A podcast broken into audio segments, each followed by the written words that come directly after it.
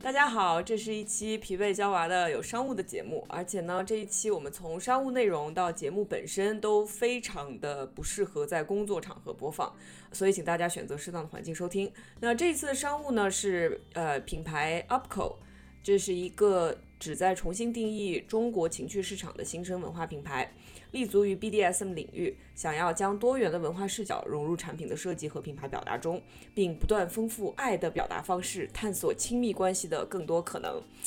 啊，好，棒读我结束。这个品牌呢，让我们几个人去选择自己想要尝试的产品，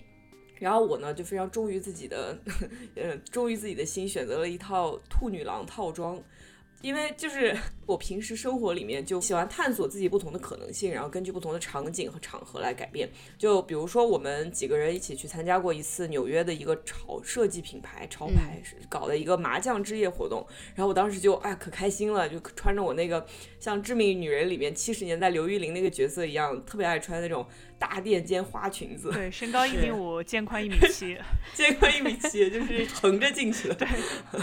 扮演兔女郎这个事情对我来说非常好玩，而且作为老鹰特网的资深用户，以及我们这个尊重每一种兴趣、每一种字母的心态，哈，这个概念本身对我来说没有什么羞耻的。之前我没有买过这种类似的衣服，是因为其实说实话，他们一旦被打上情趣用品的标签，制作就。非常的粗糙，非常廉价。对对，UPCO 的这套兔子套装制作非常的精良，而且它有小中大号。大号的话，我觉得应该是男女都可以穿。然后它一共分成好几个部分，它有一个，它有一个，它有一个皮质的那个黑色的兔耳朵的发卡。是男女都可以戴，而且戴上以后很酷。嗯，呃，还有一个白色的小领结，这个领结其实真的完全可以搭配其他的衣服，就是 一个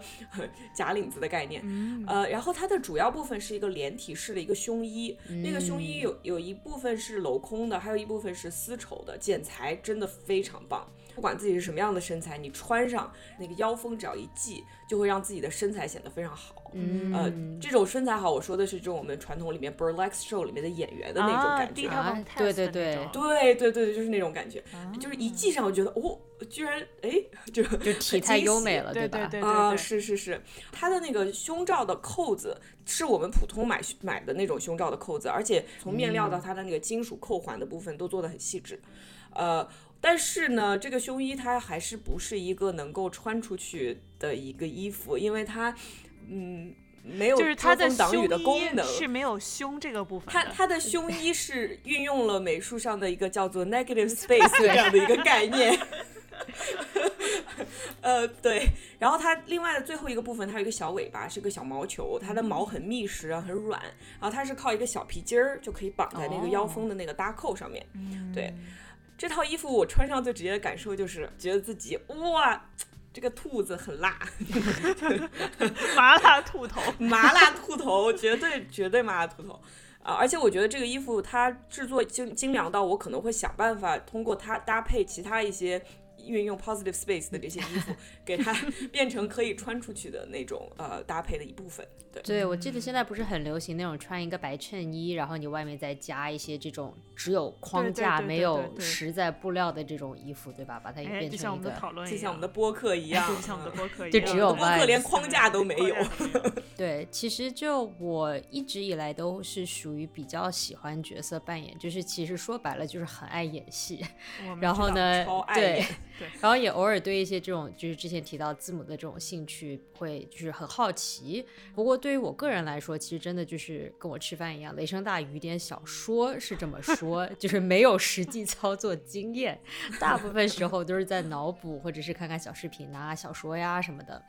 因为一方面也不是每一位伴侣都会喜欢有同样的兴趣爱好，然后另外一方面，就实在是没有什么合适的工具。比如说有时候一时兴起，顶多就是用用什么领带啊、皮带啊这种日常用品。但是你说领带、皮带这种东西，如果一方面太高级了，你也舍不得；然后太廉价了，又不舒服，就是就是非常尴尬的一件事情。对对对，就想象一下你要搞，然后对方拿出一个某校建校一百周年的那个纪念领带，大红色。然后大概就是宽十五厘米，特朗普会戴的那种，你就说要不你放回去吧。对，所以这一次是那个 UPCO 的，就是产品里面看到的，第一眼看上的是它一个叫做湿漉漉的眼 （moist eyes），就这个产品的名字真是非常有趣。然后它是一个珍珠项圈加牵引链，其实最主要的就是太美了。然后收到实物之后呢，它其实这个珍珠比想象中的要大很多。就一般来说，什么东西比想象中的要大很多，大部分情况下是一件比较好的事情哈。那么，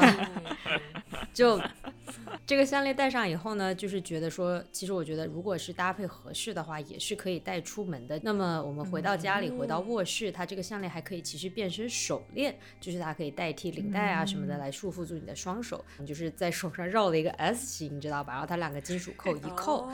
对。一方面视觉上你看着非常非常优美，然后体验上它又很结实，但是不会说勒住手啊或者是什么的，对。然后它那个配合的一个牵引链，其实你也是可以拿出来一起玩耍的。我还是研究了半天这个具体的呃使用方法，它也是有配套的给一个说明，说给你画一些小图片，说你看你可以这么使用，可以这么使用等等。所以呢，一旦研究出来以后，就觉得最大感慨其实就是人类发明工具是非常。非常有必要的。它这个珍珠链的尾端是两个三角弹力扣，所以是可以直接。扣在一起，或者像刚才说的拿手链扣在一起，然后呢，它是接着那个配套的牵引链，或者是你家里如果有一些其他的什么工具啊、配件啊，也是可以的。所以它真的是一链多用。然后我后来发现，它其实说不定还可以拿来背包包，你可以换成别的包当做那个链，刚好就是一个肩背的长度，就是在腋下一个非常合适的位置。刚说或者如果家里有一些，我以为你说如果家里有狗还可以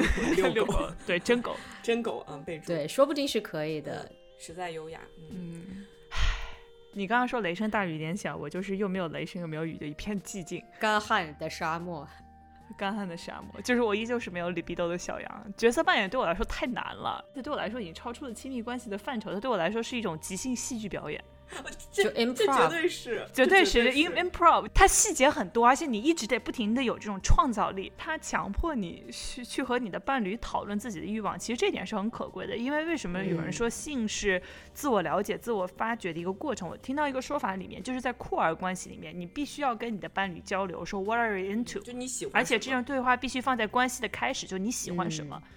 但是异性恋关系里面是没有这种沟通的，因为大家都知道固定的范式是什么，反而其实失去了很多必要的沟通过程，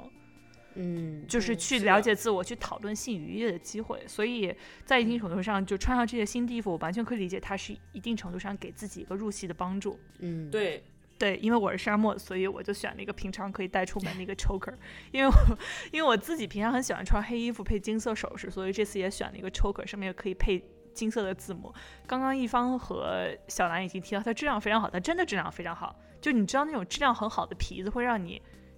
忍不住一直想要盘。嗯，有的性感的衣服饰品穿在你身上，你会觉得说你是那个那个用一个我非常不喜欢的词 groupie，就是你觉得 I'm with the band，我是睡乐手的年轻女生。但是带着这个 choker 出门，我觉得这是我的乐队。就我带上 带上那个牵引链，我自己牵着自己就出门了，就主打一个独立。是，就真的是说不定别人看着你走在街上那个范儿，你知道吧？就直接凑上去说说姐姐，我我想成为你的粉丝，如何加入你的乐队？我那我跟他说你来听我的播客，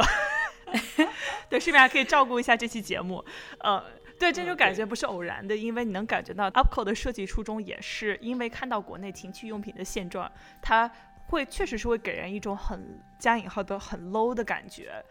而且大部分设计就还是男性视角出发了，大家都会觉得说，哦，这是一次性产品，你穿完之后就扔了，也不会对品质有非常高的期待，所以你能感觉到它是一个适合女性消费者的产品，它你会用它，你会想要盘它，对，是能打破大家对于情趣用品的刻板印象的。所以目前 UPCO 的产品在淘宝和天猫。都有旗舰店，海外有独立站，也有实体站的经销商，畅销三十多个国家，国内外的用户都有很正面的反馈哦。这次品牌也给了我们的听众一些优惠和福利，大家去看 show notes。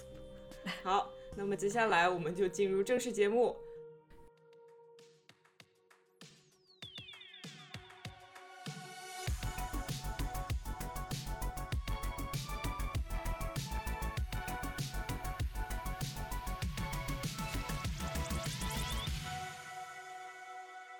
畅谈荧幕中的镜像世界，治愈疲惫的当代生活。欢迎收听流行文化播客《Cyberpink》疲惫娇娃，我是小兰。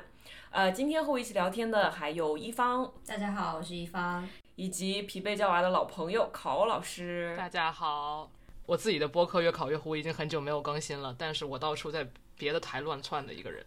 上一次考老师来我们的节目是聊《瞬息全宇宙》，嗯，所以现在又把它薅过来了。这次我们要聊的是另外一部，也是这个全亚裔卡斯的这么一个非常非常红的电视剧，Dark Comedy，呃，中文名字是翻译成《怒呛人生》。嗯，呃，然后这个故事它基本上就是围绕着两个人展开，其中一个男的叫 Danny Cho，然后他是就是事业很不顺的一个呃装修公司的小老板，一个包工头。对。然后另外一位女主角是 Amy Lau，就是这个我们大家都很喜欢的一个 stand-up comedian 阿利旺演的。Amy 呢，在这个剧里，她是一个从外表上看家庭和事业都非常的美满，但实际上她这两样都岌岌可危的一个一个小企业家，然后这两个陌生人其实他们都是在自己人生的低谷，然后因为一个路怒事件结下了梁子，然后从此他们和这种黑暗的冲动就此点燃，就黑暗的冲动就此点燃，这个是 Netflix 自己写的影视的那个他自己写的梗概里面的一句话，你知道吗？我觉得特别抓马，就很很很合适。然后这个电视剧，我其实没想到它居然会在国内这么火。它在美国这么火，我是能想到的，嗯，因为这个卡斯非常非常的有名，对吧？另外一位男主角演 Danny Cho 的这个是 Steven Yeun，是最近非常炙手可热的一个明星。其实我们之前聊过，他在那个 Jordan Peele 的 Nope 里面演过一个角色，然后这这里面他又重新回到了小荧幕电视荧幕，然后这个角色演的也非常非常好。那我们要不先聊一下每个人对 Beef 的观影印象和感受吧？我的感受就是，我本来是一个很 drama 绝缘的人，但是在我的生活中发生了一点 drama，然后以至于我看这个剧的时候就很难不去代入，在这个剧里面看到很多关于呃沟通的不可能或者沟通的失效的这样一些东西，以及还有就是关于这个剧里面的一些。因为你这个亚裔移民的身份会接受到怎样的 microaggression，然后这个 microaggression 又是怎么日积月累形成了人的呃处理问题的方式，或者是形成了一些你生活中好像很难去逾越的一些负面情绪。就我觉得这个在我的生活里边也是，呃，虽然经历不多，但是你也是可以去和他共情的。所以就这个这两点都是让我觉得这个剧可以让我看下来的一个一个原因吧。我的话是被这个电视剧就是狠狠的预期违背了，因为我在看之前没有做任何功课，我真的以为这是一个像阿力王之前拍的那个和 Keanu Reeves 拍那个电影一样的那种甜蜜小喜剧，#hashtag 欢喜冤家这种，结果没想到越看越不对劲。我本来一天一集看，因为我觉得这个电视剧里面的情绪非常的尖锐，需要消化。结果大概到了。后面的时候，我就感觉这个剧情像是一颗山顶上的巨石，就是它越滚越快，越滚越快，而且它滚的这个轨迹根本就是我脑子里没有想到的，所以我就没有办法停下。我大概就是也是丢下了一切所有成年人生活里面的责任，就在一个工作日看到凌晨两点。一口气看完，看完以后长舒一口气，觉得啊，明天还要去上班。呃，觉得考你说的这个我很有感触，就我感觉，如果我是在我人生中的另外一个时刻去看这部电视剧，我可能感受会非常不一样。而现在，我我可以说，我感觉我现在一个比较稳定、比较平衡的一个状态，所以我在看这个电视剧的时候，我有一种劫后余生的感觉。就每一个非常非常抑郁的人，他在表面上可能都是特别 functional 的，他他可能是一点也不会让你察觉到。我就回想到自己以前特别不好的时候，可能除了身边最最最亲密的朋友，其他人是不知道的。嗯，而且有的时候你身处其中的时候也不知道，你只有爬出了这个低谷的时候，你才意识到哇，我之前在那里面待了那么久。就这个电视剧给我给我这样一种感觉。对我其实是在呃一直听说了这个电视剧，然后当时是在社交媒体上看到了那个预告片，然后就看到他们呃就是两个车互相追，然后当时看完就是大概两分钟的这个预告片的时候，已经我看着看着就非常生气，因为我总觉得就是。那么之后也会更多讨论这个，就这种东亚人骨子里的这种顺从啊，或者这种责任感啊，说，哎，那就差不多行了吧，对吧？就你俩吵到这个地步，差不多行了。但他这个剧就完全没有，他没有差不多行了。他整个之所以这两个人这么愤怒，就是因为这种差不多行了的思考方式。他们说不，我要一直斗下去，然后就真的是一直斗下去，然后事情真的是发生了一些完全意想不到的这样一些事情。我我觉得我们可以聊一下你你在看的时候有哪些特别印象深刻的场景或者是人物关系，让你觉得哇，这个电视剧抓到了一些，我就抓到了一些一些东西。这是什么中文？中文又离开了我们。我印象最深的就是 Danny 好不容易赚钱买房，然后是建了房子，把爸妈从韩国接来之后，结果是爸妈一下飞机吃晚饭立刻去看房子，就发现房子被烧毁了。对对对，所以当时就特别特别丧，就是感觉是非常典型的这种东亚父母，就是很多时候，比如说你考试考砸了，然后爸妈就会说什么，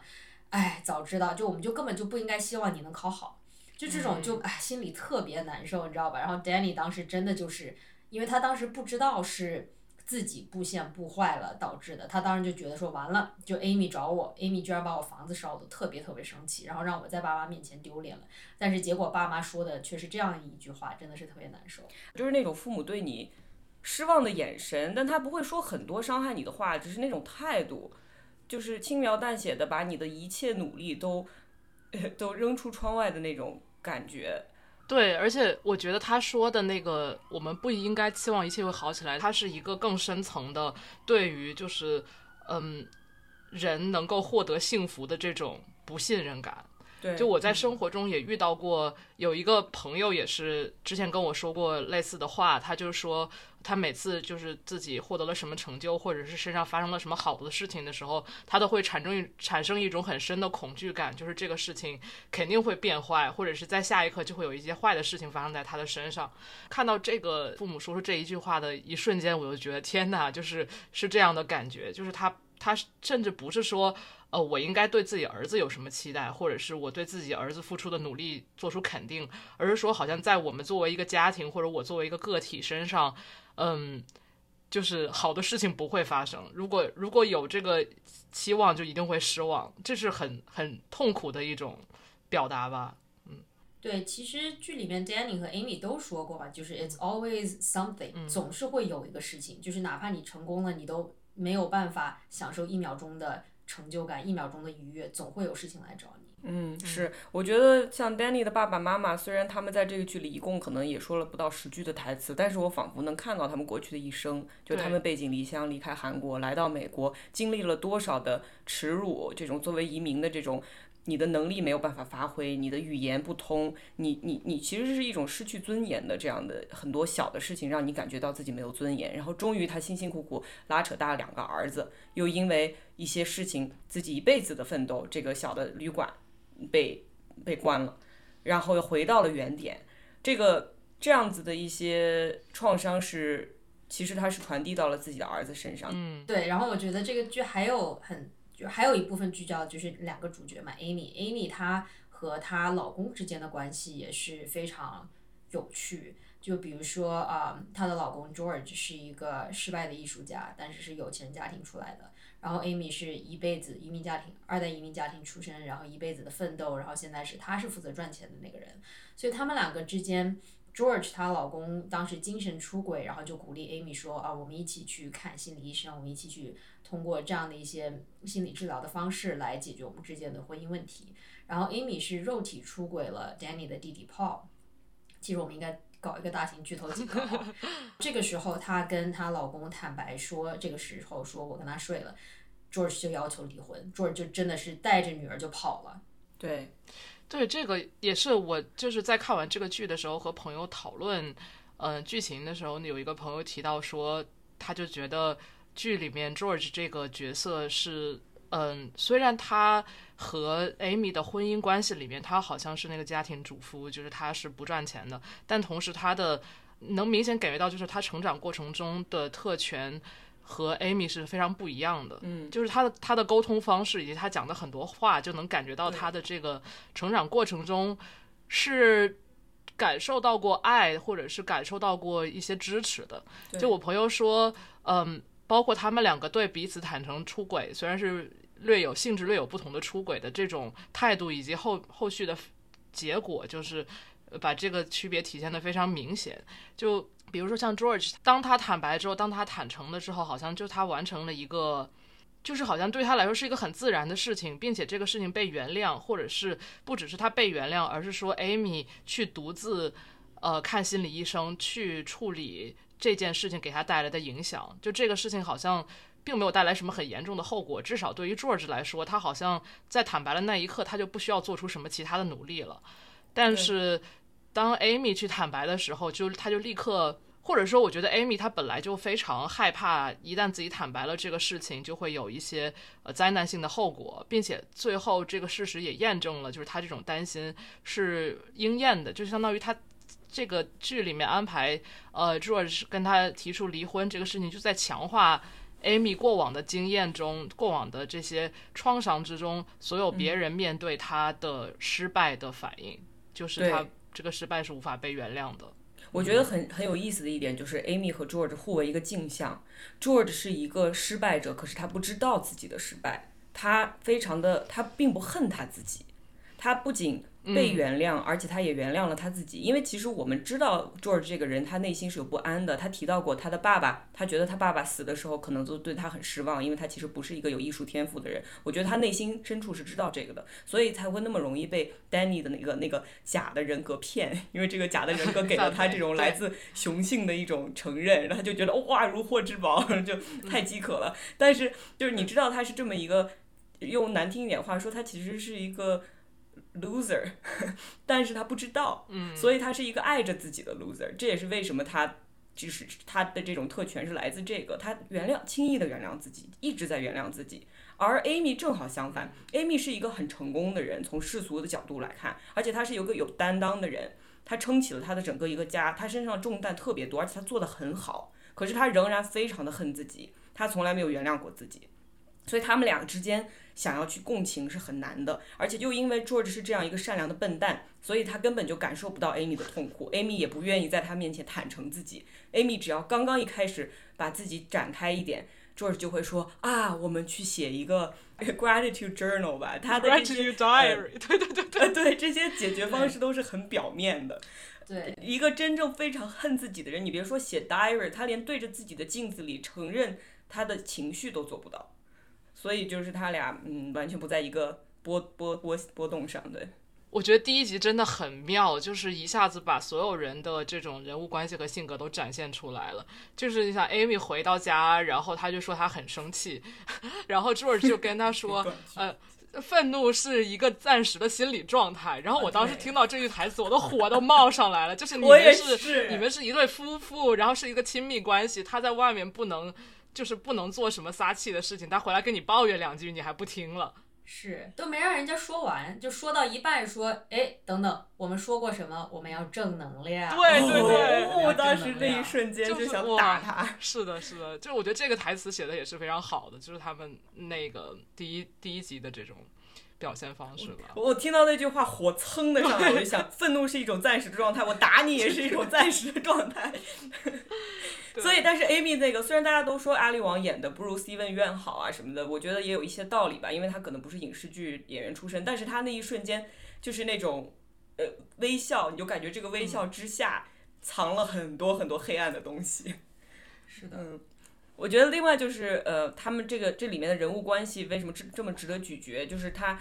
体现了一些，我觉得体现了一些现实中的东西。我觉得可能阿里王把他自己现实生活中的一些呃这种挣扎也带到了剧里面，因为他其实扮演的就是一个独立女性，一个呃职业女性和家庭主妇这样的一个一个婚姻关系。然后阿里王自己的婚恋经验是不是也是跟这个是很相像的？对，和这个比较相像。她老公是日裔美国人，她前夫的父亲是一位很著名的日裔美国人发明家。然后，所以她当时跟她前夫结婚的时候也是签了婚前协议。然后呢，当时就是因为男方家庭不希望说以后离婚了他会分人家的财产。对，呵呵。结果现在离婚的时候，她老公应该可以没有分到她一半的对身家。嗯，对他这个里面，我觉得，呃，我去听过阿里王的一个专场啊，那个专场就是他说自己曾经因为他虽然事业上很成功，可是他又非常非常不愿意被人评价是一个工作狂妈妈，所以他也想，他是真心的特别特别的喜想要做一个这种传统上的好妈妈、好妻子。他是被这个东西规训的，而且他承认，所以他为了做到这一切，他最后牺牲的就是自己的健康。他当时为了拍那个 Keanu Reeves 那个电影那段时间，他说他有六个月没有拉屎，是吧？对几个月没有拉屎，大概好几个月没有拉屎。然后当时他是把这个当做笑话来讲的，可是当时这这其实是一个非常严重的一个健康健康状况。然后我觉得像在这个剧里面，Amy，她其实她作为一个女人，她不是我们说的这种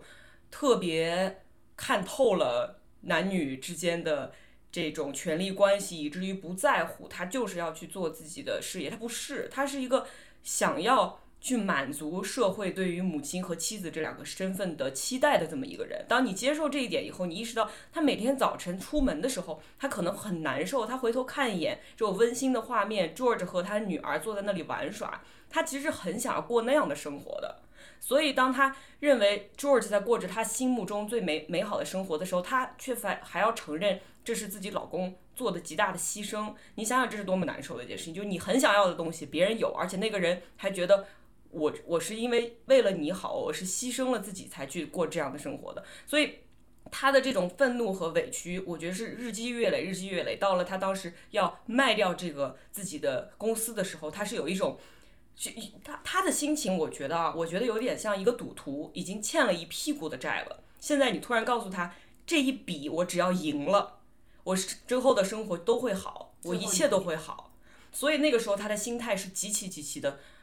呃极其的不稳定的。就是你眼睁睁的看着你最想要的东西唾手可得，仿佛如果你拿到了这笔赢了这笔巨款，你的一切之前那些破碎都能被修正了。但实际上不是，对吧？我们也看到，就算他把这个公司卖了。哎，没有什么区别。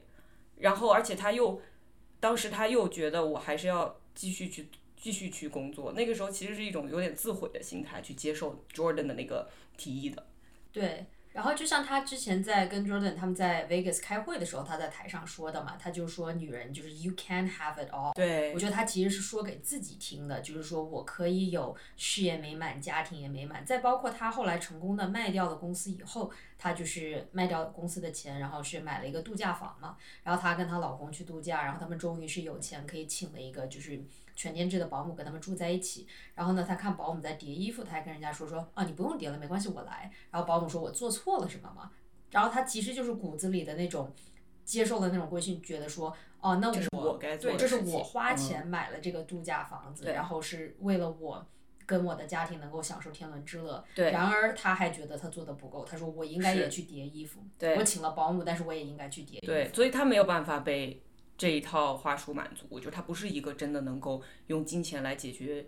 解决这个母职和作为妻子的身份的就被满足的这样的一个人。嗯，我觉得这个就是他在那个 Vegas 呃上面的发言的那那一个地方，真的非常嗯耐耐人寻味，因为他说到 “You can have it all” 的这个地方的时候，就是那一集的标题叫 “Just not at the same time”，但是他在说这句话的时候，他把这后半句给省略了，就是啊，对，就是我觉得他这是一个这个剧，嗯，我觉得设置这个角色很有意义的一方，就他是对于，嗯，我们现在理解为的一种拎印女权，或者是对于某某新自由主义女权的一种批评，对。就是好像说她在她的这个她的事业这部分和她的家庭这部分，她已经完成了一个妇女能有的全部的觉醒，但是她依旧特别难受。然后而且这个难受是不能被被她的事业上的任何的发展，无论是她继续工作，还是她卖掉了，嗯好像卖掉了自己就可以回家带孩子了，就是这些都不能解决这种这种思路的女权主义给女性带来的一种一种困境吧。而且嗯我觉得他在说就是 “you can have it all” 的时候，是是试图在。包括我觉得最有意思的地方是，他在那一场戏的时候，包括那之后，他做了一个 金色短发，就他之前一直是黑头发，对然后他上那个台，从那一刻开始，他头发型都就是颜色和发型都变了，然后他就是这个发型也让我觉得，Oh my god，就是这是完全是他想把自己放进一个就是白人中产女性女权主义能够成就的最好的这么一个状态里面。但事实上，因为因为阶级、因为种族、因为这个社会的复杂性以及女性的这个面对的各种各样的对她的要求，她根本无法，就是她哪怕她化身成了这样的一个一个利益女权代言人，她依旧不能解决自己生活中的各种对问各种困境。就我觉得这个是很妙的一个地方。很妙，很妙，而且那一个瞬间就是 Danny 第一次在众人面前揭穿了他就是路怒事件的主角，所以你可以看到，其实在这里面，呃，Danny 其实算是他的一个，不仅是一个 chaos agent，而且也是 someone who keeps her honest。对，就是他的这个另一女权的这个形象，其实是是非常有害的。当对他微笑着说 “You can have it all” 的时候，有多少女性看着这个说啊，那么我没有办法得到一切的时候，是因为我不行。对实际上是因为这是一个完全不可能实现的东西。对，对，这就是一个。这是一个新自由主义女权在在你的眼前吊着了一根胡萝卜，你跑到死你也是吃不到它的。对，然后就被揭穿了，就相当于他、嗯他穿上这层盔甲的下一刻 就被就被击碎了的感觉。是的，对对对对，是的。我觉得我们可以说一说，就是 Amy 和 Danny，因为我们说了很多 Amy 了，我们其实没有怎么讲 Danny 这个人哈，因为我觉得可能对我来说，他是一个比较难以一下子感同身受的一个角色。他呃，首先他是男的，而且他是一个跟 Amy 相比。呃，受教育程度不高，他应该是没有上过大学。对然后他的家庭是那种典型的，就是韩裔的小，呃，小买卖人的儿子，对吧？对他自己是做这种体力劳动的，呃，而且他和 Amy 住的地方甚至都不一样，他们是两个世界的人。但是 Danny 这个人身上有很多很多特别典型的东亚人的思维方式，就他没有装作自己是能够融入美国主流的。他也是融入不了美国主流的。其实，在美国有很多很多这样子的 second generation 的人，他们是美国人，可是他们根本就不会符合这个所谓的大熔炉的这种期待。然后 Danny 他和 Amy，你觉得他们两个呃之间的这种关系到底要怎么去形容？就是为什么这个故事展开是是根据他们俩之间的这一次交锋而而展开的这么多的这个，就他们其实是有种宿命感在里面，嗯对对吧？嗯，Danny 这个角色，他是非常非常具体的一个角色。其实你看这部剧，它讲的是很具体的南加州亚裔群体。比如说，你可以看到 Amy 和 Naomi 他们住的地方是 LA 的，是最有名的一个郊区，叫 Calabasas，是卡戴珊家族他们很多名人会首选的那种安居养家的区域，有山有海，地理位置也好，又是学区房什么的。然后 Danny 住的地方就是属于那种更接近于 downtown LA，就是韩国城在那边。然后呢，他第一次跟他表哥 Isaac 见面，也是去的一家很有名的韩国餐厅，包括他们之后去的夜店是很多人去的，就都很真实。但是你完全可以通过这样一些刻画，看到这种不同族裔之间、不同亚裔之间的这种贫富差距，其实非常非常大。因为在美国，亚裔人口内部的贫富差距就不是同，比如说越南裔美国人，或者是韩裔美国人，或者是华裔美国人，他们这种内部之间的贫富差距是全美最大的。你跟就可以从 Amy 和 Danny 这两个人的角色中，你就可以看得出来。对，而且我一开始还觉得，哎，他们这个路怒事件怎么会这么巧就上了那个 Nextdoor 那个 app，怎么这么巧就就 go viral？后来想想，这其实是很正常的，因为在那个社区这种事情是不应该出现的。对，就是 丹尼这样的一个大卡车就不应该出现在那个那么美的一个美国白人郊区里面，然后也不不应该就应该说 Amy 这个角色其实也是不属于那里的，她是完成了一个阶级跨越才住到了那里去。实际上，她应该她的家庭背景是和丹尼更加接近一些的。你觉得他们之间的这种情感到底是什么？因为我我我我承认啊，我真的很俗。我一开始就以为啊，他们会重修旧好，他们会 破镜重圆，能莫名其妙就开始谈恋爱，能克。结果后来看到最后发现，还是能克，还是能克吃的不是同一种东 西。对，对，就为什么他们之间还能克？我非常我非常喜欢最后一集，嗯，就我觉得，我觉得我能感觉到，就是他们两个的关系，你至少在这个剧的层面，它需要一个 resolution，就需要一个一个、一个某种方式去解决他们之间的这个呃这个 beef。对，但是他又不可能通过他们两个就是好好的坐下来谈话、握手言和，或者是 呃某种甚至是某种现实，因为其实中间出现了一些危机，然后他们好像可以合作了，但是那个危机迅速的解除了，或者发生一些异变，然后他们又再一次的分开，就是很显然通过这个剧情的这个走向，他们是不可能通过一个就是至少在健康的。Western Western therapy 的这个角度去 沟通的，就是才能能解决这方案。但是这个剧它从剧作上它又需要某种 resolution，那最后只能是一个通过 psychedelics 来来通过吃蘑菇，来嗯，通过吃蘑菇来，通过吃某种神奇的野果某种东西啊，对对，来达到一种就是他们自我认知的边界发生了一种溶解，就他们两个融成了一个人。这种情况下，对或者他们完全能够站在对方的鞋子里的对这么一个魔幻的时刻，才能达到的这种和解。而这个和解本身，它又不是一种，嗯。就是我会觉得，一方面我会觉得他使用 psychedelics 来这种来来达到这种效果是有一点偷懒的，但同时你是同时就是从从从甚至我们可以说从 everything everywhere all at once 的这个角度来讲，就是没有任何一个现实的东西，一个可以达到这种层面的和解，你总需要一点对一点就是。超现实的东西来。对对对对，就是换，就是从某种意义上讲，他们也换了一个宇宙，就是他们在在他们那一段时间是脱离了自己本来生存的 neighborhood，到达一个荒无人烟的地方，你可以把它当做成一个，甚至可以说是一种西部，一种 western，就是一个阶级和社会地位和这种消解的地对标签都不复存在的一对对对、嗯。才能达到和解。嗯对对，因为其实就我在小红书上看到一个影评说，Am Amy 和 Danny 其实是同一个人，都是没有获得，就是 Amy 当时问心理医生说你相信 unconditional 无条件的这种爱吗？但是他们其实内心的这种对自己的不自爱、对自己的愤怒、对社会的一些愤怒，他把它转化成了。一个社会阶级和财富的一个问题上，就他们希望赚到钱或者偷到钱或者任何方式获得了财富，才可以获得无条件的爱。但其实钱只是他的一个借口，他没有办法掩盖他们两个这种无不自爱，然后以及很多家庭的问题了，而引发的这种愤怒。因为我记得很我印象很深的一个场景就是呃，Danny 通过这个假的这个 Zayn 的人设，然后是被 Amy 的丈夫 George 邀请去他们家，就是看 George 新做的艺术品。那段超好对，笑那，段特别好 笑。然后呢，当时 Danny 之所以去，是因为他真的想问 Amy 说，到了你这个地步，我是不是只需要获得你这样的财富，嗯我就可以不用操心了，我的人生就不会有那么多愤怒了。然后当时 Amy 就跟他说，说 everything fades，所有东西都会最后到消失。然后其实 at the end of the day，就是所有东西都会消失，你只剩下自己和你。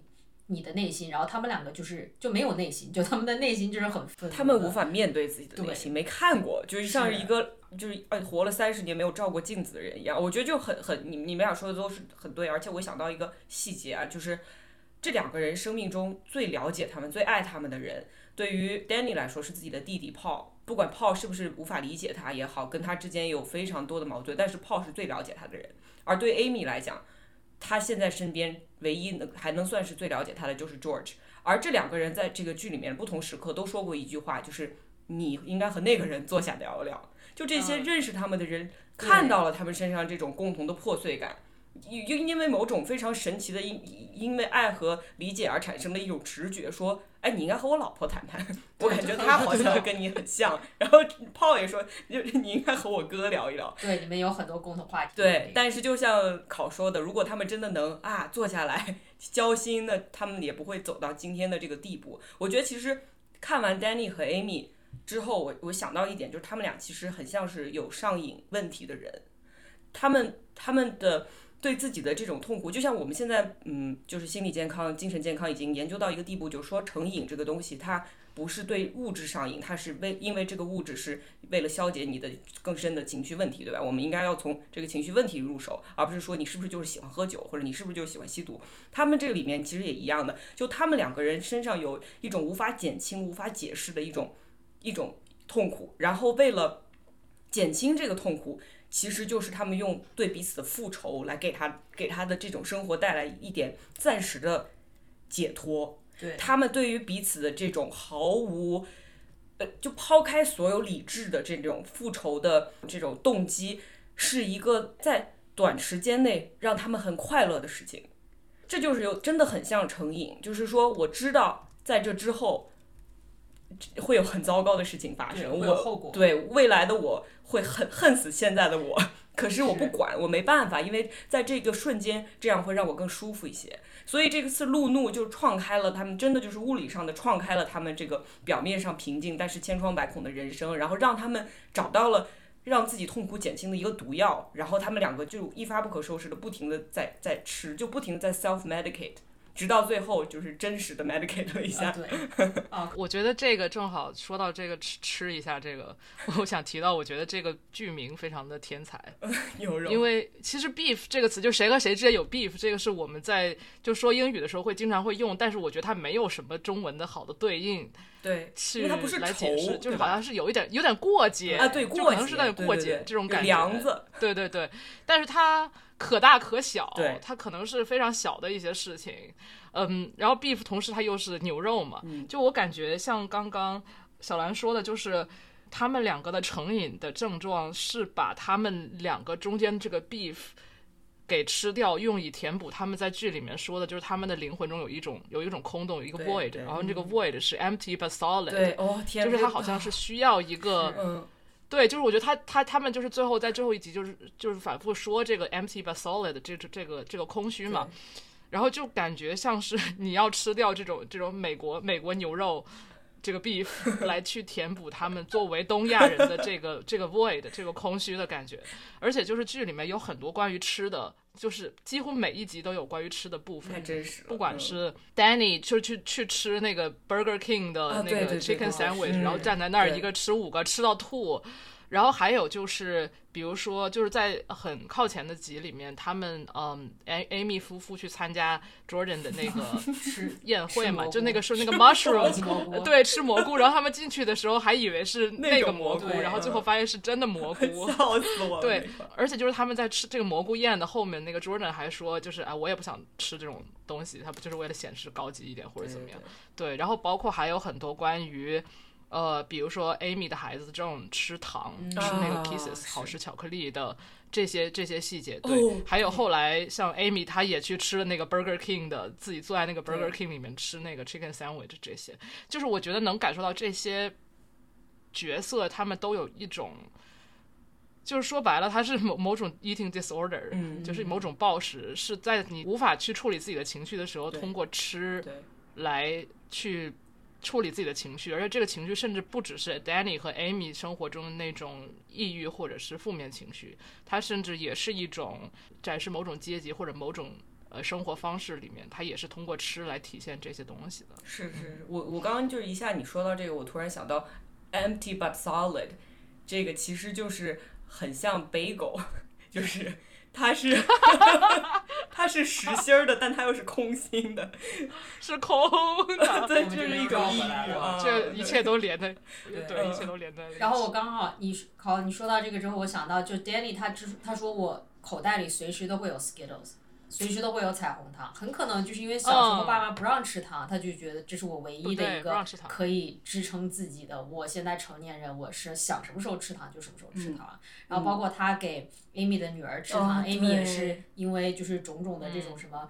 可能社会规训再加上。对糖的这种健康啊什么的，就对女儿说说你是不给女儿吃对糖，对，然后 Danny 说说，你看没事，叔叔给你糖。结果就是因为这个原因，他女儿才会不不小心被绑架了，就是自己给自己 绑架了。说到 Skittles，最后他们两个人在荒野求生的时候，就只剩也只剩下 Skittles，所以这是一个贯穿始终的一个元素，就是一个你想要，你从小就想要，但是就一直不给你你拿到了以后也也不能满足你的这么一个好东西，就是真的很像他们理想中的这种幸福的感觉，就是就是得不到。我就想说，他们两个人之所以这么恨对方，是因为他们其实也看到了对方身上非常像自己的那那一面。那句话就是 “We abhor most in others what we already hate in ourselves”。是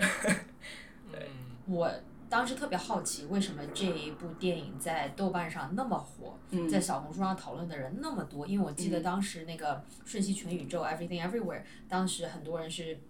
说，哎，怎么又是一个这种亚裔叙事，又是一个家庭的这种叙事？说，哎呀，看得很厌倦了。嗯然后，但其实 Beef 在豆瓣上是有四点三万个人说看过，然后评分八点九，然后现在是我上次看的时候是一周全球口碑剧集榜的第一名。国内的观众他他们在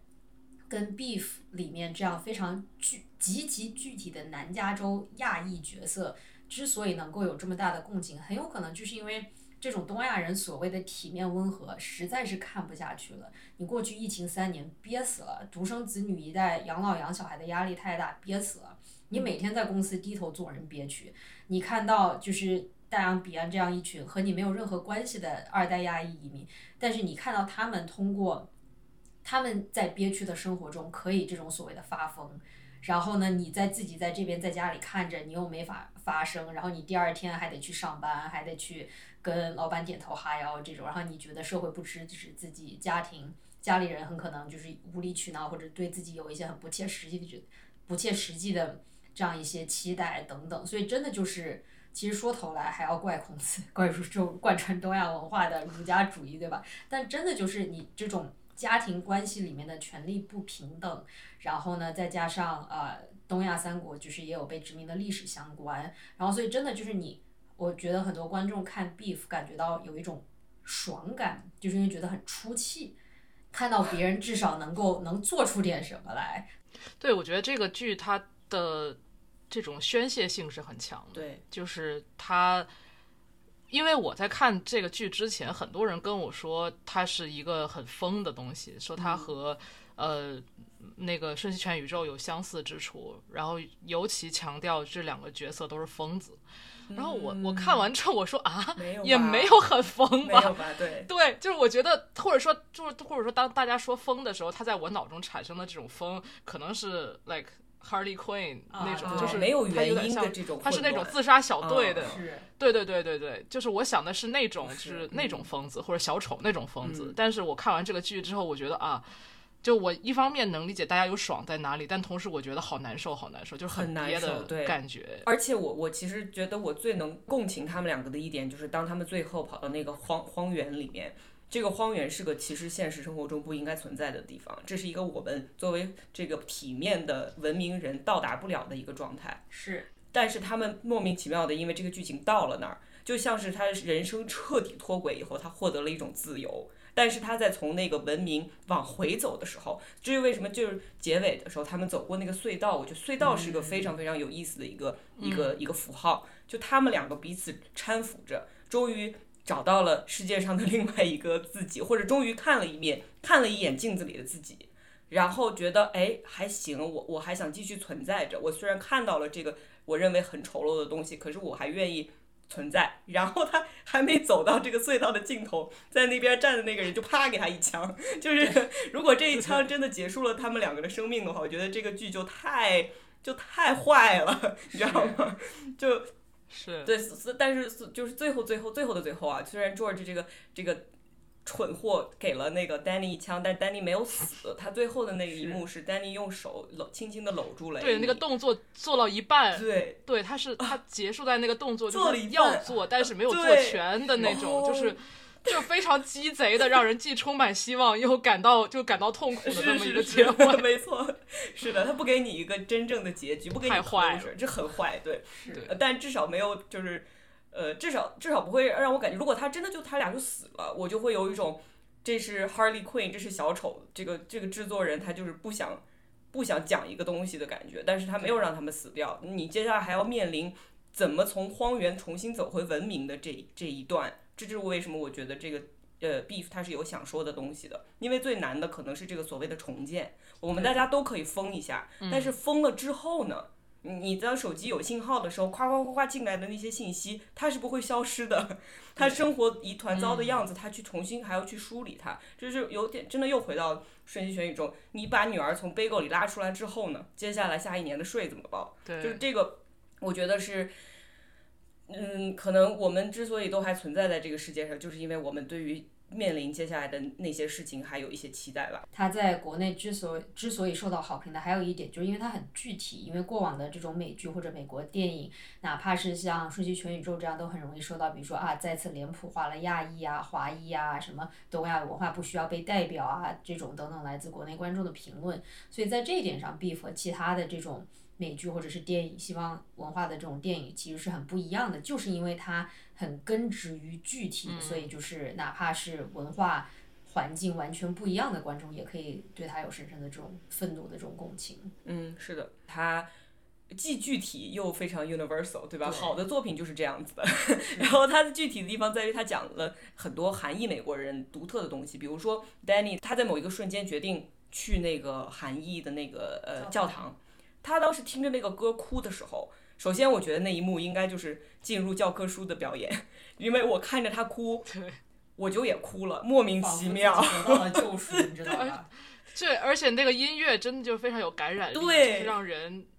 不管你是什么宗教信仰，都非常容易被那个那个场面所感染。是的，是的，就我家属他是因为还有一个美国人，然后他啊、呃他从小长大的就是类似于这种的环境，然后他就跟我说说，就他们唱的歌都是真的，就是他小时候真的会听这样的歌，然后再加上他其实 Steven Yeun 这个演员，他也是在 L A 是他是经常会去教堂的，嗯，对，所以就是非常本色出演感觉。你不觉得很有意思吗？就我觉得 Christianity 为什么在韩国这么这么的有名？当然这些殖民的历史我们不说，先不说，就是他所标榜的就是无条件的爱。你的这个主他是无条件爱你的，而且他是个爸爸。这生活中这些人都没有这种爸爸，只有去教堂才能有。Oh my god！就所以是很有吸引力的一件事情。听起来好有问题，但是是非是非常正确。并且就是你想想，Danny 他父母是由于羞耻，因为他们的小旅馆是呃涉及到了非法的一些行为，其实都是他表哥的问题，但是就必须得卷铺就是回韩国，对吧？这是其实是一个非常耻辱的过程。那么。那肯定这种东西你在本地的这种韩裔美国人的社区也是会传开的嘛，所以就是那 Danny 好不容易就走进教堂，说我去寻求，我来找爹了，就是我来寻求这种来自一个父母角色的这样的一种无条件的爱，因为我父亲母亲没有办法嗯给我、嗯，没办法。给他。嗯，对，然后他自己也没有办法给自己。对，但他又不相信这个，他转眼就又开始准备骗教堂的钱。我觉得这个也也是一个很很妙的一个设置，包括那个里面站在上面领唱的人，仿佛就对是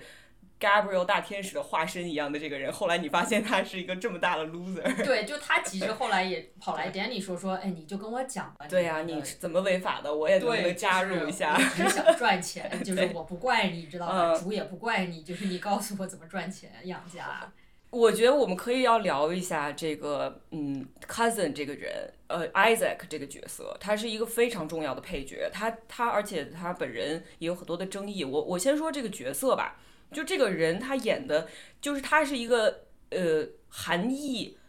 韩裔男性是心中的愤怒的这样的一个化身的形象。是，就他本人说的话，呃，他说话的方式，还有他的一些做派，很像是非裔美国人的做派，就是他是有一种刻意的，他也不是说刻意的模仿，而是就是有这么一个群体，他们之间的文化是相交织的。之所以交织，也是跟美国当时种族歧视很有关系，就他们没有办法住在其他的地方，所以这些。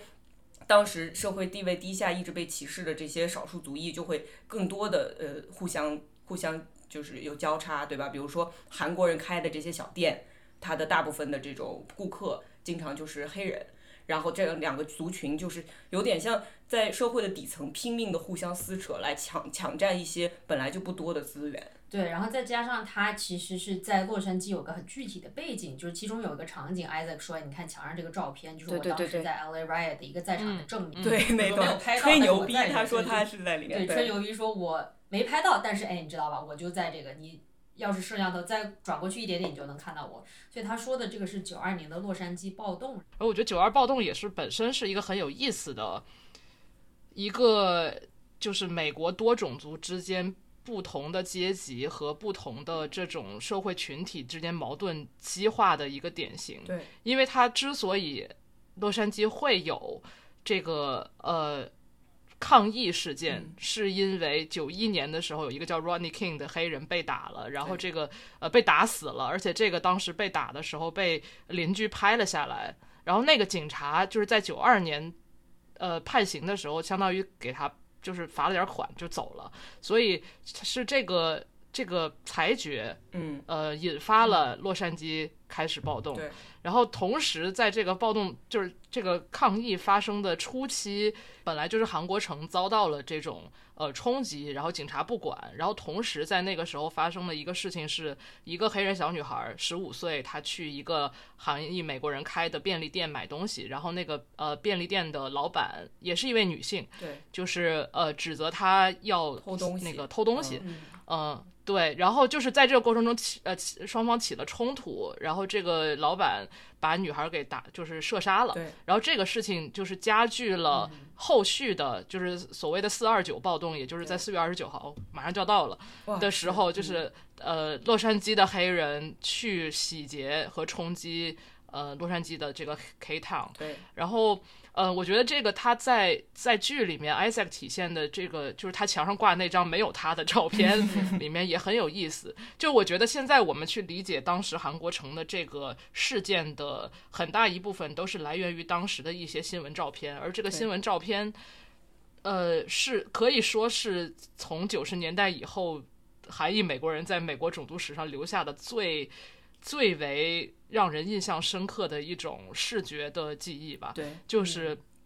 呃，在马路上和房顶上，一些韩国男性拿着枪去呃打打引号的保护自己的，当然也不是打引号，就是他确实是是保护自己的社群，对确实是保护自己的社群。然后就是，所以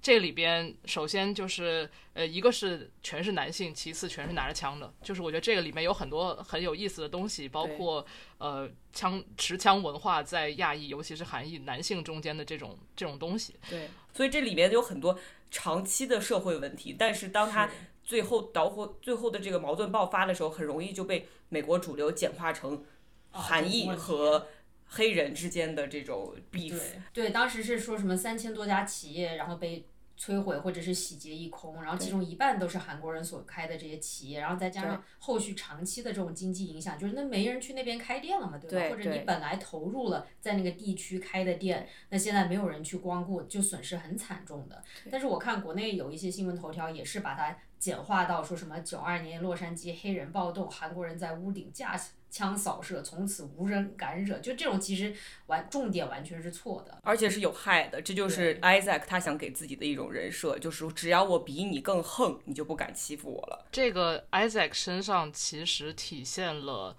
一个，就是我觉得说简单了，就是种族和性别的交叉性在现在的这个这个年龄的韩国人身上是怎么，韩国男性身上是怎么体现的。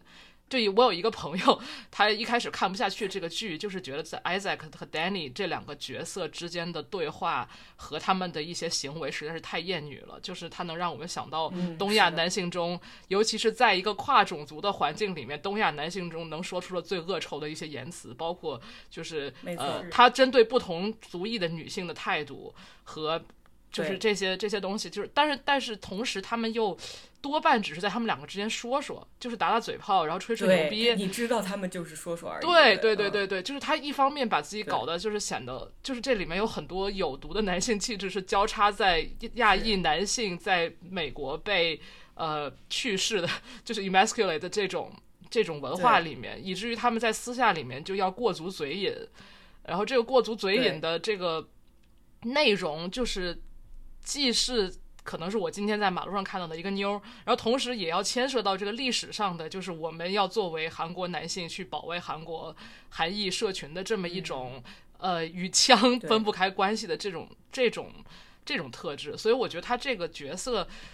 是一个很巧妙的设计，就是相当于他把现在他们此此刻 Danny 和 Amy 中间的一些冲突也给他放在了一个历史的维度上，就是为什么在此刻这样的这个含义美含义美国男性为什么要用这种方式说这种话？对，他是有一个对对对对对，因历史因素在里面。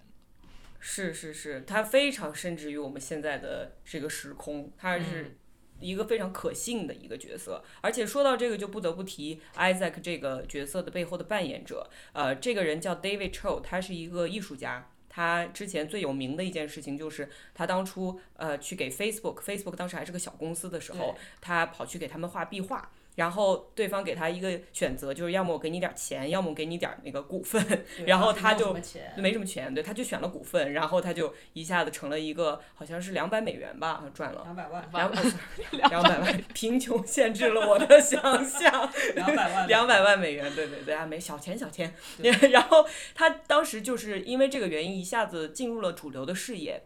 然后呢。呃，在那他其实是一直非常活跃的，他包括他现在也还一直在画画。这个 Beef 里面每一集前面的那个艺术作品都是画都是他画的。那我们必须要说一下，就这个人他非常有争议，以至于在这个剧在一片好评之中，有这么一个呃，就一根刺，就是说他参演了这个角这个剧，就为什么呢？因为他在二零一四年的时候，他自己有一档播客，他的那个播客，据他说是一个呃行为艺术的一个作品，就是他在这个播客上说的话都是一些呃他想象中的现实，还有他的这个人设是他想象中人设，这是前情。但他当时在这个节目上说过一件事情，就是他非常细节的去吹嘘自己性侵了一位黑人按摩师，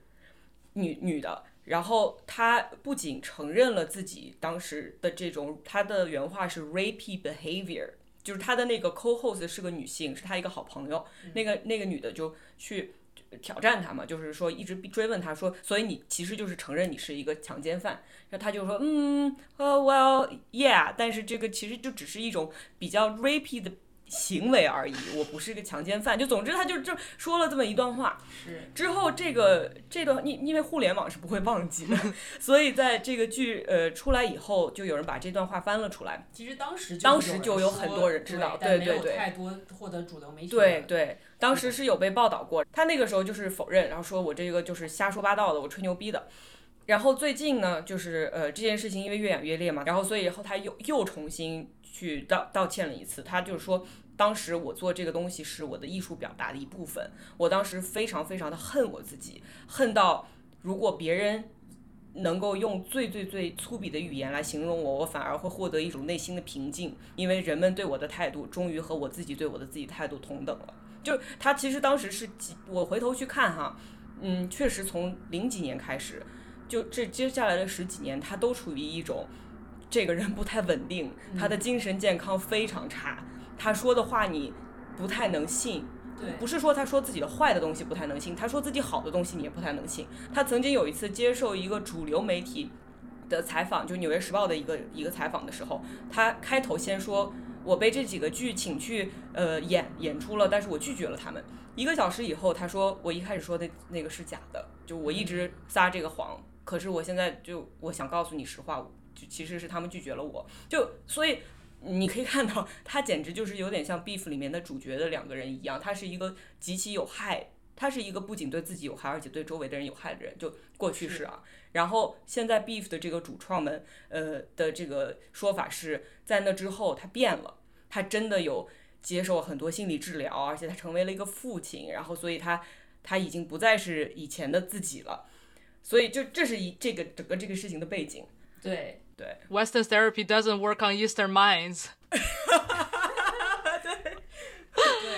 对，但当时就是因为我是一个呃朋友记者，他写了一篇就是关于 Beef 的影评，然后他当时就说。他是好像第一篇影评是提到了说 David Cho 这个人个人的这个争议，当时很多其他影评根本就没有提到这一点，我也是通过他这篇影评才意识到，然后从此之后他这个事件就变得像滚雪球一样，包括这位记者朋友他自己也说，就是当时写的时候很紧张，因为当时没有任何其他人提到这一点，他就很害怕自己他就很害怕自己会被因为这个事情被网暴，然后呢，后来越越来越多的人开始出来说，天呐，说这个是一个不可接受的事情，就是说一个老、一颗老鼠屎坏了整锅粥。对，一方面有一些人说那不应该坏整锅粥，一方面有些人说就那不行。你选择了他，就证明你不在意这个人的这个过去，过去对，啊因为尤其是在选角这一方面，至少目前报道来说是啊、那个黄阿丽 Ali Wong 和斯蒂文元、他们两个人是认识 David Cho，嗯对对对然后他们跟导演推荐了，对所以就等于说这两位主创同意了说啊、这个人可以，可以这个人我们让他来演。就一方面，David Cho 他作为一个个体，他的性格确实是很符合他在剧中 Isaac 这样一个角色的性格，就是对嗯重叠度非常高。但是与此同时，他这个争议至少在美国这边现在变得就是越来越难以忽视的，是就甚至有很多呼声说，哦，我们不要去看这个电影。我一开始我是因为这档节目我才回去研究了 David Cho 这个人，因为我我最近自己的一个 mental space 就是我不想要去做一些过于扁平的关于女权的讨论，就是因为你你说这个人他就是个强奸犯，我们从此再也不要看他演的任何东西，很容易，就是这是一种非常。简单粗暴的一一一种方式去探讨这件事情，但是我越去看他，我越意识到他身上的一些症结，如果不能解决的话，就永远会有越来越多的男性因为这种种族和性别的交叉性，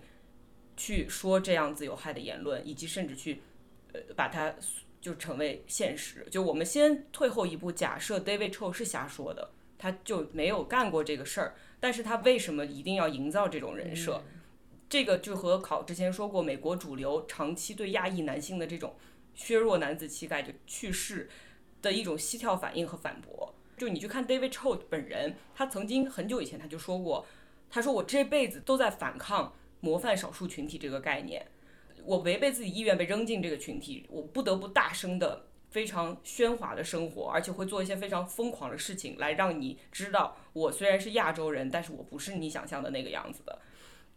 而且他另外一个跟我们说到的 Danny 的这个创伤相似的地方，是不是他的父母回了韩国，是他被送回了韩国，因为他们家里有太多孩子，小的时候他四岁的时候被扔回了韩国，因为住不下了，所以他当时就就是一个被抛弃的状态，然后要重新在这两个完全不同的宇宙里面寻找到自己的状态。我不是说就我要 我我觉得 humanize 它是一个正确的事情，因为他是个人，那但是我就想了解他是怎么走到这一步的，来了解为什么他会说出这样的话，以及他所造成的这些伤害是它的来源是什么。对，再加上你这么一说，其实也有另外一个部分是 make sense 的，因为就是韩裔美国人或者是韩裔其他地方的人回到韩国，其实他们讲话讲英语就很明显，你不是韩国本地人，其实他们也会遭到非常严重的本土歧视。而且我觉得这是跟殖民主义有关系的。中国至少没有在像韩国那样被殖民过，而他们是被殖民者吐出来的一块被嚼过的肉。就是这种歧视的感觉，就是你在那儿待不下去，你又灰溜溜的回来了。在中国不太有，因为中国毕竟就是就是我去学别人的先进的东西，我回来报效祖国，这是完全不同的两种呃叙事。所以这就是你这个一方你说的这个这种歧视是非常真实的。嗯，我我我觉得关于这个事情，我还有一点想说的，就是首先，呃，他说自己性侵的对象是一个黑人，这个不是一个巧合，就是我们又回到之前那些历史上就这么这么多种族之间的矛盾，他去性侵一位黑人女性，这是这个是这个。他编如果就算他编撰出来的这个事实本身，就他选择讲这样的一个故事，就是极其极其有害的。他不是只是打嘴炮而已，他是让更多人认为这是一件正常的，而且是一件一展雄风的，甚至是有点儿给我们争光的这样的一一种行为。呃，然后就是那种你打不过白人，但是你可以打对你可以打得过黑人而且对个高下。对，而且你作为一个男性，你去用这种身体暴力去针对一个女性，这就就就这个各种层面的糟糕糟糕。然后另外一个就是，我觉得提到黑人，就是呃，David Cho 他对给自己辩就是给自己辩护的一个说法是，这是一种艺术表达，你就让艺术停留在艺术的层面。但是 to keep art as art 并不是所有人都有的一个权利。就之前我很喜欢的一个 NPR 的播客叫 Louder Than the Riot，它讲的就是 hip hop 和大规模监禁之间的这个关系。它里面就提到美国司法系统并不会把说唱的歌词就当做说唱歌词而已。在一本书里面，他讲到，呃，从一九九一年开始，已经有五百多起针对 rapper 就是 rap lyrics 的这种案件，他这些检察官会把有的时候会甚至把两首不同的说唱里面的两句话拼贴在一起，脱离原本的这种呃语境，来说服这个陪审团说，你看能唱出这样子歌词的人，他就是一个罪犯。他他会标榜自己在枪上啪啪啪杀人，或者他会标榜自己怎么怎么样，说明他就是有这个一个干过这样的事。对，干过这样事儿。就所以说，David Cho 的情况现在正好相反，对吧？他虽然大众现在在审判他，也不是说真的审判，就是有点想要 cancel 他，但是司法系统根本就没有把这个当回事儿，也没有没有人会系统性的像针对非裔人一样针对亚裔的亚艺术家。是所以这个里面就是有多少层不同。不同层面的这种不不平等和和压迫在在里面，嗯，这也是我觉得这个片子让我有一点点不满的地方，就是它没有出现，好像一个非裔角色都没有吧？就是他他有，我觉得他有在有在忽略这个种族的复杂性在这一部分里边。当然，就是也就比如说像 Amy 的情况，他肯定是遇到他生活中的白人会比较多，或者是他的这个阶层，对她会是她会去处理的种族关系是。嗯，在亚裔和白人之间比较多，但是同时，对，同时我觉得 Danny 也许跟他服务的社区有关吧，但是确实，我觉得在这个剧中是完全没有去谈到这个亚裔和非裔之间的这个问题的。对，尤其是在南加州这样一个非常具体的有这样的历史和政治背景的一个情况下，他选择去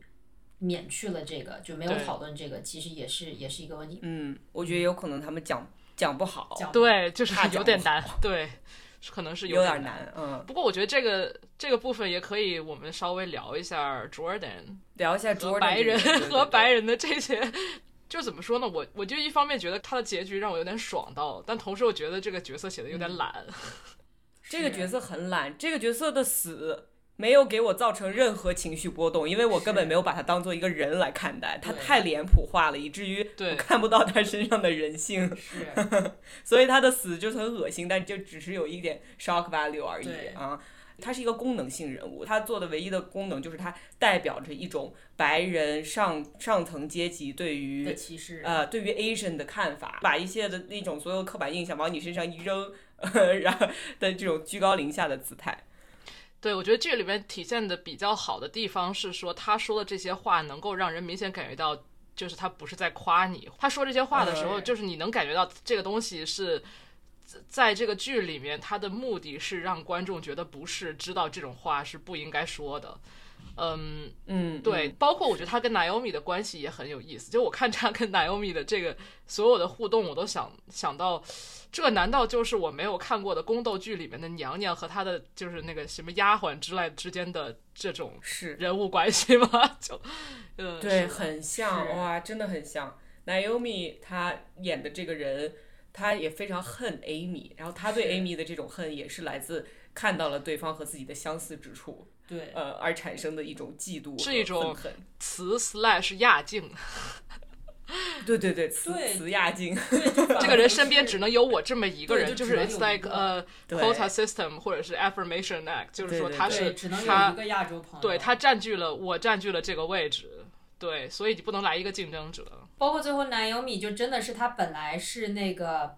她本来是 Jordan 的弟媳吧，或者是哥嫂，就我们也不知道这个具体的。但是后来她就直接跟 Jordan 在一起了，就仿佛是说，啊、那么 Jordan 跟 Amy 是一个商业上的关系，那我就要跟他从一个情人的角度，我要成为他的情人，这样我才可以高 Amy 一等。但是你知道吗？我因为可能看的不是特别仔细，我没有看出来，就是我我我我我真的是忽略了这个细节，我不知道可能突兀，他就一句话带过。哦，怪不得因为他们之间的相处方式和以前没有区别，他的这种等级森严的感觉，就和他是就是呃臣妾。应该你，我觉得考你对说的非常的 非常贴切，他是臣妾，所以我没有看出来他们两个原来是伴侣嘛。对，就一直是臣妾。他肯定不是，他肯定不是那种平等意义上的伴侣或者是什么，他啊，对，对他像是他像是一种就是，嗯，我觉得这也很有意思，就是她的丈夫始终没有出现，而是说是她是只是说她通过了一种婚姻关系依附在 Jordan 这样的家族里面的这种感觉，嗯是嗯，它是一种依附，的关系，但最后这也是说他是成为相当于他成为 Jordan 的呃死亡的凶手。对，就是或者说，这个是剧作上给给 Naomi 这个角色安排的唯一可能的一种宣泄，就是他最后把他老板嗯干掉。虽虽然是非非主动的，就是通过一种不作为的方式让他去死，但是也，哎，这有点有点 没爽，错。就唯一可能的有点爽爽，确实。我们都之前提到了，就一些很妙的地方，比如说它从从头到尾出现的这个黑暗森林，就它有一片地，就我们一开始出现都不知道它是什么，然后到最后终于解答了，就是他们当自己在自己的人生低谷，已经没有什么值得失去的东西的时候，躺在那里。最后的那一片土地，呃，然后我我觉得就是考之前也提到，用这种魔幻现实主义来解决现实问题，是一个稍微有一点懒惰的一种行为。他们吃的这个东西是是一方面，但是他最后是真的有魔幻现实主义，对就是他让那个乌鸦开始说话了。就是他那个那个场景就让我想到《瞬息全宇宙》里面两个石头，就是啊对很像的是那么一个瞬间。对，然后这个乌鸦，我当时看到的时候，我就觉得非常，我就有一点震撼，因为我感觉乌鸦它，呃，这个动物从麦克白开始就一直承担着一些人类给他们强加的一些功能性，然后在这里面的话，它所体现的功能就是乌鸦之间仿佛是一个 hive mind，它们之间的交流是毫无阻碍的，就一个乌鸦说一句话，另外这些乌鸦就都知道，而且它们是一个紧密的群体。然后这个和现代人是完全相反的。这些现代人他们生活中之所以有这么多的痛苦，其实我觉得啊，背井离乡是一方面。是当你被扯开自己原本的原生环境，这就是一个极其需要去愈合的东西。其次，现代生活让呃大的家庭变成小的家庭，让小的家庭变成原子化的家庭。这个原子化的家庭又因为各种各样的元素被拆开，就像 Danny 一样。就像 Amy 一样，他们都全都不住在一起，所以他们是非常脆弱的一个一个的这种单元。这个和乌鸦的这样的状态是完全相反的。我觉得这可能我解读太多，但是这是我看出来的东西啊。然就是，然后他们之间的这种交流困难到你需要去付钱给一个人坐下，然后让对方哄着你，把你心里话说出来。这这其实是非对常不自然的一件事情。而且那个场景就是他们的 couple therapy 永远是说他们两个并不面对面坐，他们两个都分别面对 therapist，然后然后就是属于 A 说一句话 therapist，然后把这个话像像那个呃排球二传一样传到给传给传给 B，然后 B 再把这个推推到这个 therapist，然后就这样就是反 一个蹦来蹦去的。然后 B 说你怎么看？我这太妙了，确实是。是，嗯，以前人需要通灵和死人说话才这么说，他们现在两个大活人。就是在你提到乌鸦这个点的时候，我就忽然想到，因为韩国就是我们东广大东北地区对于萨满萨满文化对于乌鸦的崇拜就是其实我觉得在东亚东亚三国的这种对乌鸦的意象，其实都就是它是一个非常冲突的意象，因为其实，在比如说中国和韩国，我们都是觉得喜鹊是呃喜悦的，是好的，然后乌鸦是嗯是坏的，是一个是一个。嗯对。对，是凶兆，是一个不吉利的象征。但同时，你说文化里又有这种崇拜，同时我觉得在至少中日韩三国里面都有关于乌鸦是一种很聪明的动物的这样的认知，就他们会对。嗯，去就是在生在我们在城市生活里也能看到很多乌鸦好像很聪明的这样的一些一些一些例子吧。嗯，我今天还看到一个很有意思，但是没有特别展，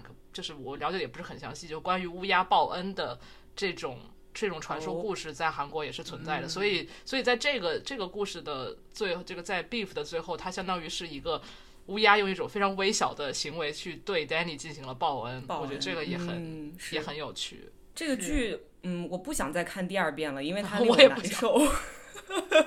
但是它里面确实还有很多很多的细节，我觉得可以感兴趣的人可以去看一看，包括它每一集都会有一个呃名人名言，然后这个名人名言背后都也也有很有意思的故事。嗯，我希望以后会有更多像《Beef》这样的电视剧，然后它和现实的这种交叉，呃，比如说像 David Cho 的这这些争议，我觉得是我们躲不开的话题，而且我们作为一个群体，不停的去讨论这些这些议题，应该也还是有意义的吧。是。呃，行，那我们要不就暴力结尾